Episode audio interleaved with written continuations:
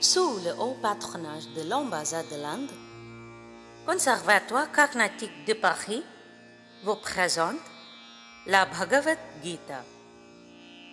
Épisode 4 Que devons-nous voir? La Bhagavad Gita est un guide qui nous aide à trouver la vérité et le sens de notre vie et à résoudre le conflit constant entre le bien et le mal dans nos esprits. Analogie. Afin de comprendre le vrai sens de la Bhagavad Gita, il est important de comprendre ce que chaque caractère représente. Kathopanishad nous offre une belle analogie avec le modèle de char.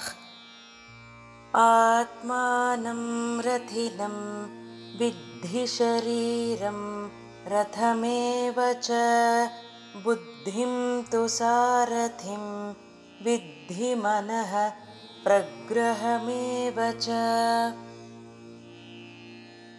इन्द्रियाणि हयानाहुर्विहयांस्तेषु गोचरान् आत्मेन्द्रियमनोयुक्तं भोक्तेत्याहुर्मनीषिणः Arjuna, nous dans notre forme humaine, avec nos doutes, inquiétude et habitude.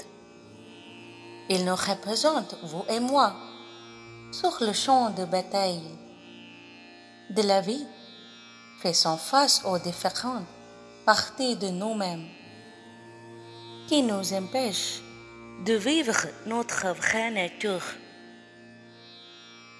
Krishna, l'être supérieur ou le divin qui nous cherchons pour des réponses à nos problèmes? Les Pandavas, nos grandes vertus. Les nos vices qui s'y opposent. Le chat, notre corps physique. Les cinq chevaux, nos cinq sens que nous devons guider et contrôler habillement afin de vivre notre vraie nature. Tome de la réflexion. Hmm. Réfléchissons. Mes reines sont-elles assez solides pour diriger les cinq chevaux? Est-ce que je dirige les chevaux dans la bonne direction ou est-ce que les chevaux tirent mon char dans la mauvaise direction? Suis-je capable de tenir les rênes de mes chevaux? L'un de mes chevaux est-il plus dominant que les autres?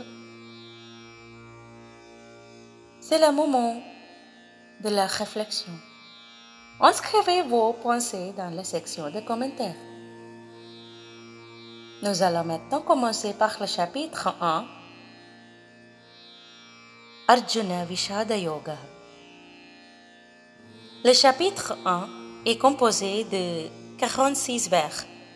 Les vers 1 avant cette décrivent le contexte de Kurukshetra, le champ de bataille.